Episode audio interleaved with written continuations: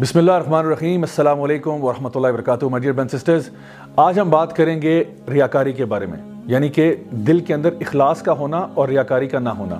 نبی کریم صلی اللہ علیہ وسلم کی حدیث ابن ماجہ کی، جہاں پہ آپ نے صحابہ کو یہ بات ارشاد فرمائی کہ کیا میں تمہیں اس چیز کے بارے میں نہ بتاؤں جس کا ڈر مجھے تم تم سے دجال کے فتنے سے بھی زیادہ ہے۔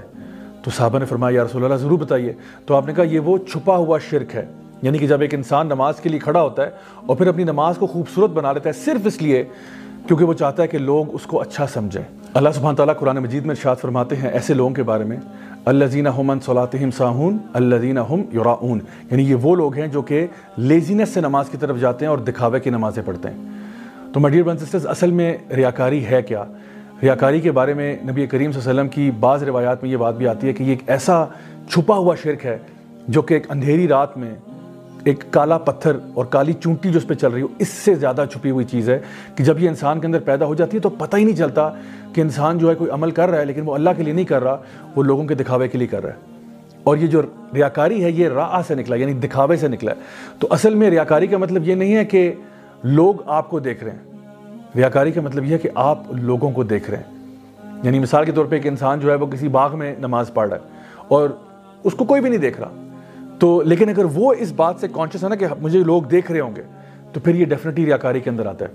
تو یہ کانشیسنس ڈیولپ ہونا اپنے اندر کہ لوگ میرے بارے میں کیا سوچیں گے۔ سو مثال کے طور پہ کوئی شخص اگر قرآن مجید کی تلاوت کرتا ہے اس لیے کہ لوگ میری واہ واہ کریں، تو یہ ریاکاری ہے۔ کوئی شخص دین کی دعوت و تبلیغ کرتا ہے اس لیے کہ مجھے لائکس ملیں، لوگ مجھے اپریشیٹ کریں، لوگ میری واہ واہ کریں، یہ ریاکاری ہے۔ اگر کوئی شخص اللہ کی راہ میں مال خرچ کرتا ہے اس لیے کہ لوگ کہیں کتنا اللہ کی راہ میں دینے والا ہے، یہ بھی ریاکاری ہے۔ کچھ شخص ہاتھ میں ہر وقت تسبیح لے کے پھرتا ہے اور ایک مسکین سی شکل بنا لیتا ہے کہ لوگ کہیں ماشاءاللہ کتنے نیک شخص ہے یہ۔ یہ بھی ریاکاری ہے۔ حتیٰ کہ ایک شخص اپنے اوپر سمپلسٹی اختیار کرتا ہے صرف اس لیے کہ لوگ کہیں کہ بڑا سمپل آدمی ہے، یہ بھی ریاکاری ہے۔ تو اصل مقصد یہ ہے کہ جو بھی آپ کی عبادت ہے وہ اللہ کے لیے ہونے چاہیے۔ جیسا کہ اللہ تعالیٰ قرآن مجید میں ارشاد فرماتے ہیں کہ ان صلاتی و نسخی و مہیا و مماتی اللہ رب العالمین کہ یقیناً میرا جینا مرنا سب کچھ اللہ کے لیے، تو ہر عبادت جو ہے وہ خالصتاً اللہ کے لیے ہونی چاہیے۔ اب سوال یہ پیدا ہوتا ہے کہ ریاکاری کیا نہیں ہے؟ ریاکاری یہ نہیں ہے کہ اگر آپ سپورٹس میں کسی کے ساتھ کمپیٹ کرتے ہیں اور آپ کو جیتنے کا شوق ہے یا آپ کی ڈیبیٹنگ سکلز اچھی ہیں، کوئی بھی دنیاوی پرسوٹ میں اگر آپ کسی کے ساتھ کمپٹیشن کرتے ہیں تو یہ ریاکاری میں نہیں آتا۔ ریاکاری میں یہ آتا ہے جو کام دین کے لیے کیا جائے اور اس میں بجائے اللہ کے لیے نیت ہونے کے، انسانوں کے لیے نیت بنائی جائے، یہ اصل مسئلہ ہے۔ دین میں کوئی بھی کام اگر ہم چاہتے ہیں کہ ہمارا عمل قبول ہو جائے، اس کے لیے حالت ایمان میں ہونا ضروری ہے۔ اس کام کا شریعت کے مطابق ہونا ضروری ہے اور نیت کا صحیح ہونا ضروری ہے۔ جیسا کہ حدیث میں آتا ہے، صحیح بخاری کی پہلی حدیث ہے ان نمل اعمال و بن اعمال کا دار و مدار جو ہے وہ نیت پر ہے۔ تو آپ کی نیت کا ٹھیک ہونا بھی بہت ضروری ہے اور عمل کا صحیح ہونا بھی بہت ضروری ہے۔ یعنی اگر نیت ٹھیک ہے، عمل خراب ہے، تب بھی مسئلہ۔ اگر عمل ٹھیک ہے، نیت خراب ہے، تب بھی مسئلہ۔ تو اس لیے نیت بھی ٹھیک ہوگی خالص اللہ کے لیے اور عمل جو آپ کر رہے ہیں، وہ بھی شریعت کے مطابق ہونا چاہیے۔ تب جا کے اعمال جو ہیں وہ اللہ کی بارگاہ میں قبول ہو جاتے ہیں۔ اب سائنس کیا ہیں؟ یعنی کہ ایک انسان کو کیسے معلوم ہو کہ میرے اندر ریاکاری آ رہی ہے؟ دو سائنس آپ کو بتاتا ہوں۔ ایک تو یہ کہ جب انسان اکیلا ہو تو نیک اعمال کرنے میں لیزی ہو جائے۔ یعنی laziness and lack of action when you are lone اور جب کمپنی میں ہوتے ہیں لوگوں کی تو پھر ایک دم سے موٹیویشن ہو جاتی ہے کہ جی اب تو نیک کام کرنے چاہیے کیونکہ لوگ سارے آ گئے نا بیچ میں۔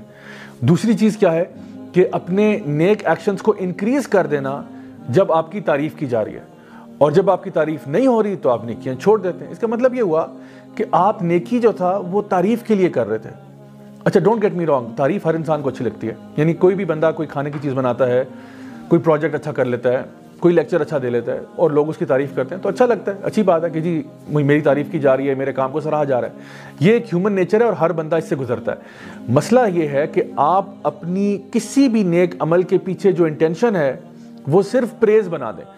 کہ اگر تو میری تعریف ہوگی تو میں کروں گا۔ اگر تعریف نہیں ہوگی تو پھر یہ ایک تھینکلیس جاب ہے۔ یہ اکثر الفاظ لوگ استعمال کرتے ہیں کہ بھئی یہ بڑی تھینکلیس جاب ہے۔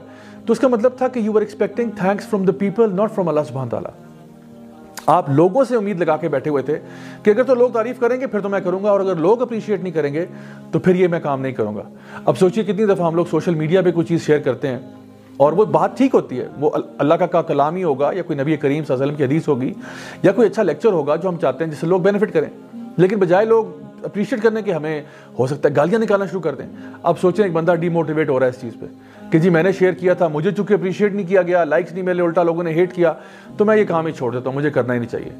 تو جیسا کہ اقبال نے کہا تھا نا کہ اگر یہ بت ہیں جماعت کی میں، مجھے ہے حکم ازاں لا الہ الا اللہ۔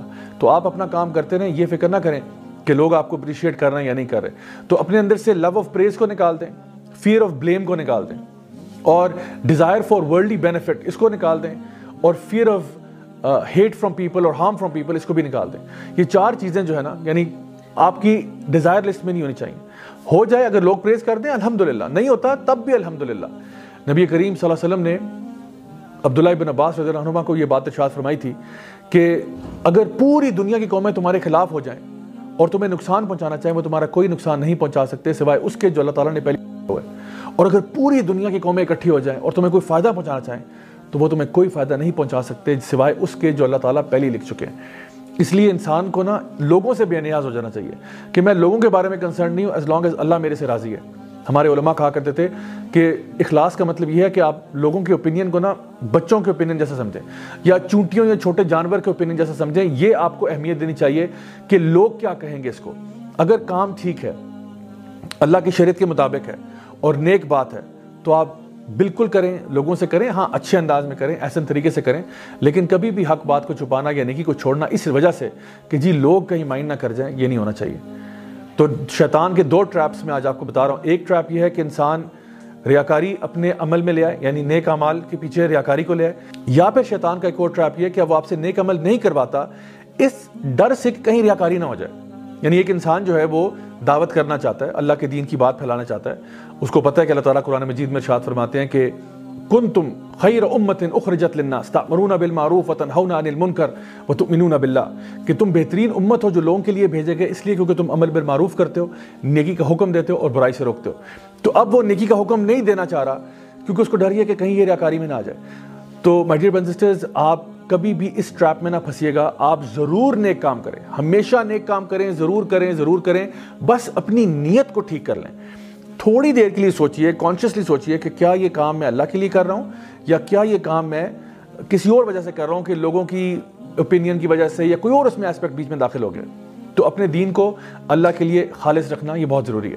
ایک قسم کی رعایت جو کہ بہت ضروری ہے وہ یہ ہے کہ اگر کوئی شخص آپ سے یہ پوچھے کہ آپ نے فلاں فلاں گناہ کیا ہے، تو اس کیس میں آپ آرام سے کہہ دیں کہ نہیں کیا۔ کیونکہ اپنے گناہوں کو ایڈورٹائز کرنا یہ دین کی روح کے خلاف ہے۔ تو اگر کوئی شخص آپ سے پوچھتا ہے کہ کیا آپ سگریٹ پیتے ہیں؟ اور اگر آپ پیتے بھی ہیں، تو پھر آپ کو کہنا چاہیے کہ نہیں پیتا، ٹھیک ہے؟ یا کوئی اگر آپ سے یہ کہتا ہے کہ جی میں آپ فلاں فلاں گناہ کر چکے ہیں، تو آپ کہیں میں نہیں کرتا۔ کیونکہ یہ دین کا اصل یہ ہے کہ آپ گناہوں کو پروپگیٹ نہ کریں۔ تو آپ اس لیے اس کو یہ نہیں کہہ رہے کیونکہ آپ بڑا ہولی بننا چاہ رہے ہیں یا بڑا ایک پائس پرسیپشن کریٹ کرنا چاہ رہے ہیں۔ اس وجہ سے نہیں، آپ اس لیے کر رہے ہیں کیونکہ اگر آپ گناہوں کو ایڈورٹائز شروع کر دیں گے، تو کیا ہوگا کہ معاشرے کے اندر گناہ پھیلنا شروع ہو جائے گا۔ اور لوگ سمجھیں گے کہ بڑی نارمل سی بات ہے، ہر بندہ ہی گناہ کر رہا ہے۔ تو ہمیں اپنے گناہوں پر پردے ڈالنے کیونکہ جو شخص اپنے گناہوں پہ پردے ڈالتا ہے، اللہ تعالیٰ بھی پھر اس کے گناہوں کے اوپر پردے ڈال دیتا ہے۔ آخر میں میں آپ کو ایک دعا سکھاتا ہوں، جو کہ نبی کریم صلی اللہ علیہ وسلم نے صحابہ کو سکھائی۔ مسلم امام احمد میں یہ آتی ہے، اور یہ دعا ایسی ہے کہ ہر قسم کے چھوٹے بڑے شرک سے بچنے کے لیے۔ اللہم انی اعوذ بکا ان اشرک بکا وانا علم واستغفرک لما لا علم کہ اے اللہ، ہم تیری پناہ مانگتے ہیں ہر قسم کے شرک سے چھوٹا ہو یا بڑا ہو، چاہے ہمیں معلوم ہو یا نہ معلوم ہو، ہر قسم کے شرک سے پناہ مانگنا، کیونکہ ریاکاری جو ہے وہ چھوٹا شرک ہے۔ تو اس لیے مائی ڈیئر بن سسٹرز اپنی ڈیلی روٹین میں اس دعا کو شامل کریں۔ دوبارہ سے میں ایک دفعہ ریپیٹ کر دیتا ہوں اللہ معنی آؤد بکا ان اشرکا بکا وانا علم وستغفرک لما لا علم۔ Until next time this is me Raja signing off والسلام علیکم ورحمۃ اللہ وبرکاتہ۔